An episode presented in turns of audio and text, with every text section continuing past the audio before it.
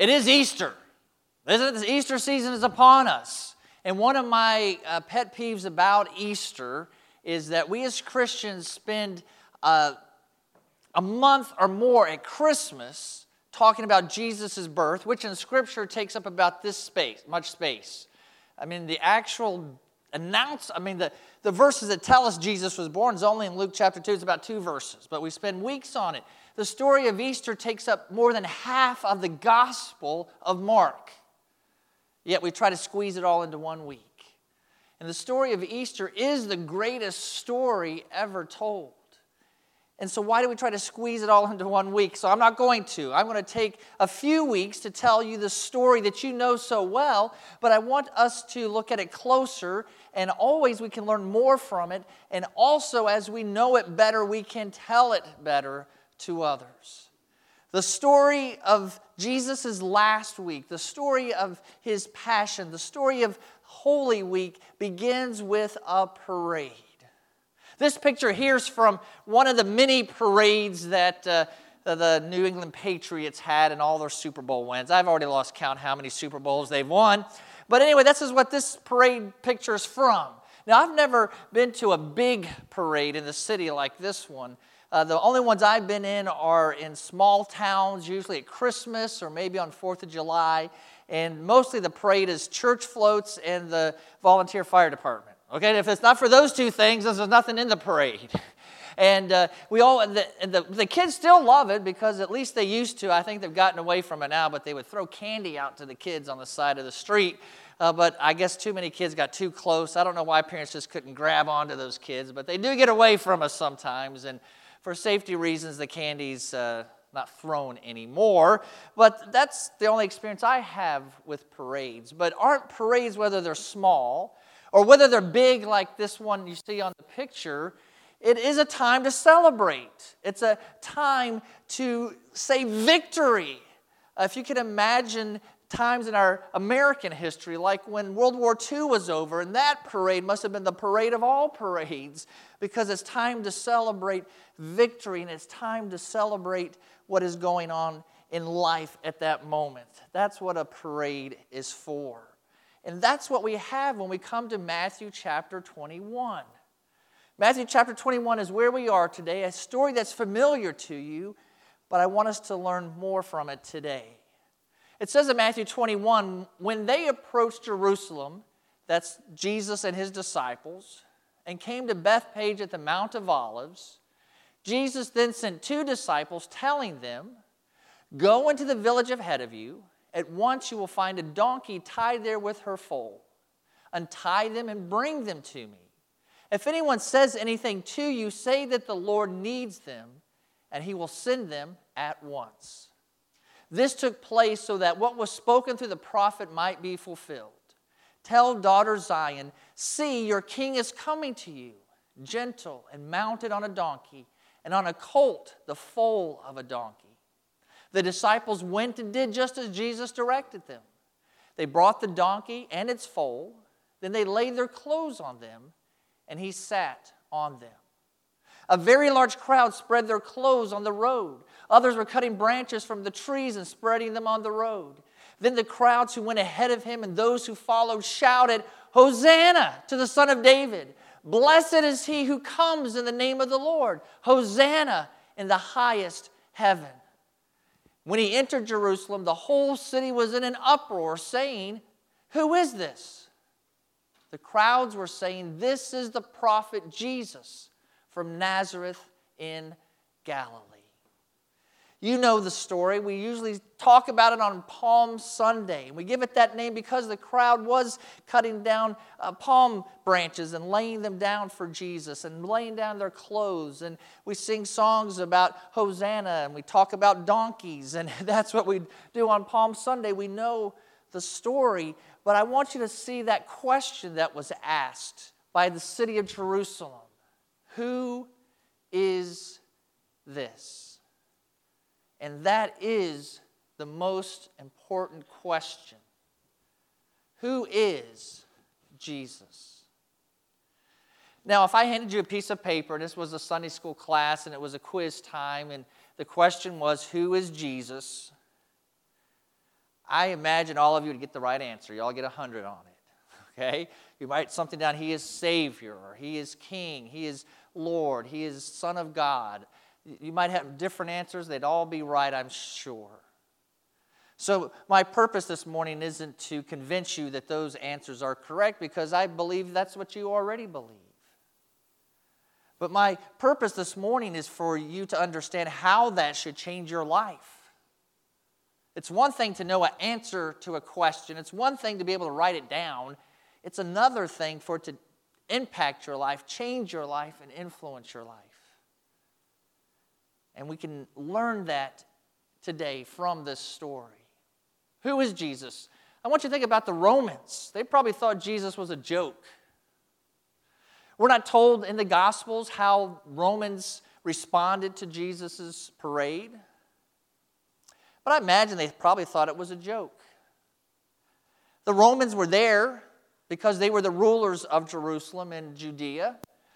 But they were especially there because this happened on the week leading up to Passover, where about two million Jews would come to Jerusalem to celebrate the Passover, that ancient feast that had been celebrated for centuries by the Jews, that commemorated when Moses and the Israelites left Egypt, when the lamb was slaughtered and the blood put over the doorpost so that the angel of death passed over the houses.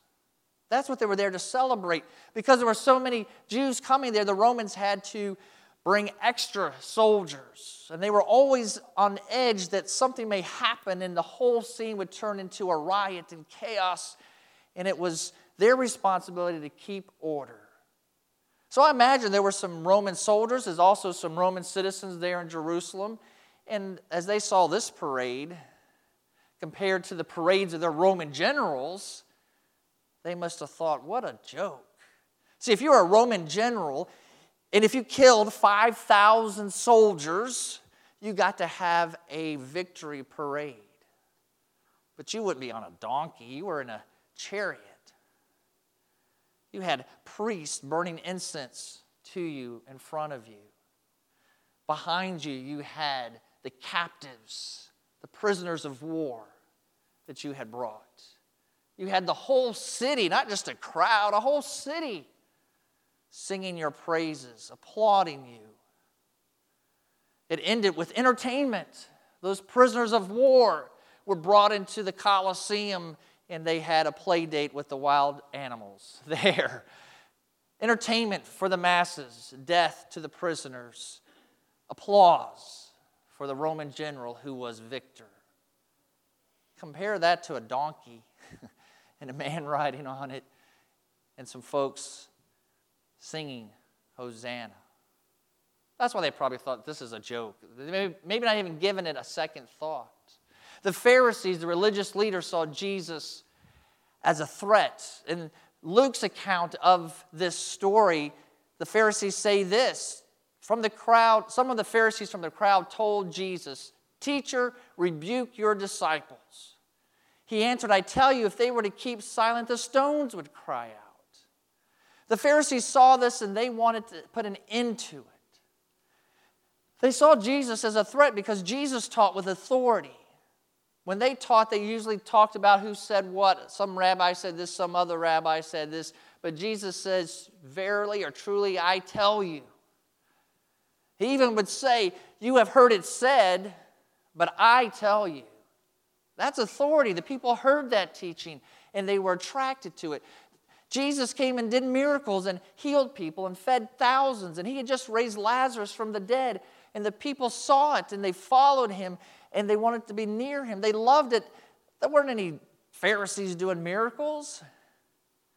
The Pharisees had the power. They had the religious influence. And they had the positions and the degrees. And they saw Jesus as a threat to all of that. Plus, they were jealous of his popularity and the people who were following him.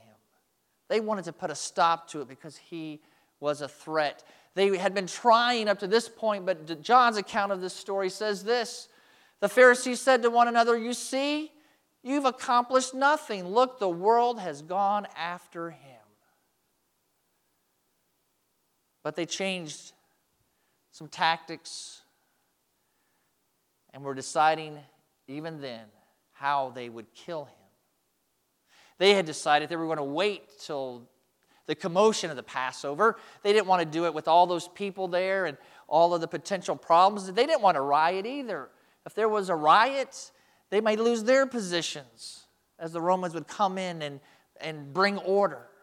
So they wanted to do this quietly. They wanted to do it after all of the hubbub and after everything had died down and people had gone home. That's when they wanted to take Jesus and to kill him.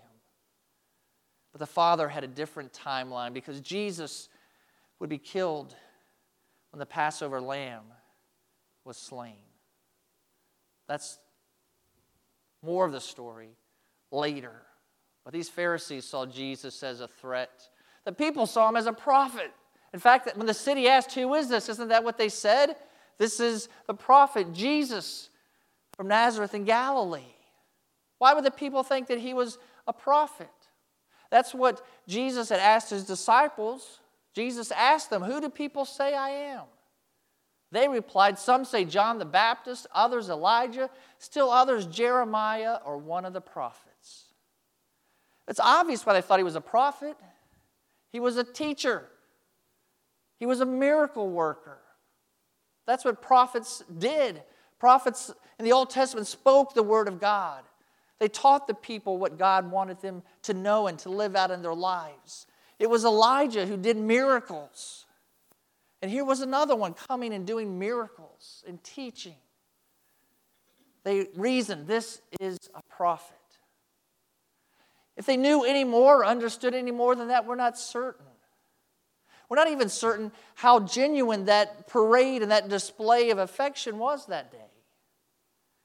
Jesus, until that point, had made it clear to his disciples, and especially early in his ministry, not to tell anybody who he was. But now was the time. Now was the time for him to come to Jerusalem, for his disciples and his followers to greet him, to praise him. It was time to show the world who he really was. Did the crowd really understand? You see, some of the crowd was used to coming for the Passover.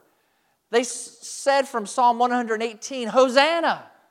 That means, "Lord, save." It also became really a, a, a shout of praise, like hallelujah. "Blessed is he who comes in the name of the Lord." But they said that every Passover. It's in Psalm one eighteen, Psalms one thirteen through one eighteen were the song, psalms that they sang as they recited, as they went to Jerusalem for the Passover. They were used to doing that. Also, just days earlier, Jesus raised Lazarus from the dead. People were still talking about that and were following Jesus because of what he'd done. You can imagine that. If he had just done that, what else could he do? What's going to happen next? They didn't want to miss it. So the crowd was made up of people following Jesus because of Lazarus. It was people from Galilee coming to the Passover like they'd done every year for years. So part of what they were celebrating and the excitement and the joy may have been the excitement and the joy of the moment or of the yearly festival. And maybe they didn't really understand what it meant to say, "This is a prophet." Think about it today. There's people today who think Jesus is a joke. Say he's a legend, he's made up, he's a fantasy. People who believe in him are gullible. There's others who see him as a threat. Why do you think communist governments forbid Christianity? Because they see it as a threat to their power over the people. There's people today who say, "Yeah, Jesus, he's a prophet." You would ask almost the one billion Muslims in the world, and that's what they would give as an answer. Jesus is a prophet. In fact, a lot like this one. He's like Elijah. He's like Muhammad. Although Muhammad's better, but he's a prophet. But Jesus is not a joke, and he's not a threat in the way that the Pharisees and world leaders believe he is. A sense, he's not, certainly not just a prophet, he is Messiah, and he is king. And I know that you could give me that answer. I want to tell you more about what that means. For the disciples even that day and for the people that day, they really didn't understand fully what was happening. And that's understandable because in the Old Testament, there was verses about the Messiah. But even some rabbis thought, well, there must be two Messiahs because these verses talk about Messiah as king, the Messiah who's ruling on the throne of David, the Messiah who restores Jerusalem, restores Judah. But there were other verses that talked about the Messiah suffering, especially Isaiah fifty-three that gives in great detail a servant who's suffering for the sin of the nation. It was even hard for them to figure out how this could be the same person. Maybe it's two people. And here was Jesus. That day, he was certainly showing himself to be the king of the Jews. That's why he was riding on a donkey. That's how Jewish kings rode during peacetime. Matthew told us this fulfilled a prophecy. Zechariah nine nine. Look, daughter Zion, here comes your king, riding on a donkey. Jesus was saying to the crowd, to the disciples, to the Romans, to the Pharisees, I am the King of the Jews. I am the Messiah. That's what he was proclaiming. The Romans probably didn't get it. The Pharisees certainly didn't want to believe it. And I don't even know if the people understood exactly what was happening. The disciples had a hard time with it, but we're told in John that afterwards they understood it. His disciples did not understand these things at first. However, when Jesus was glorified, then they remembered that these things had been written about him and that they had done these things to him. Afterwards, they were able to put it all together. That here is the Messiah. Here is the King of Kings. Here is the Lord of Lords. Our response to that should be the same as Thomas.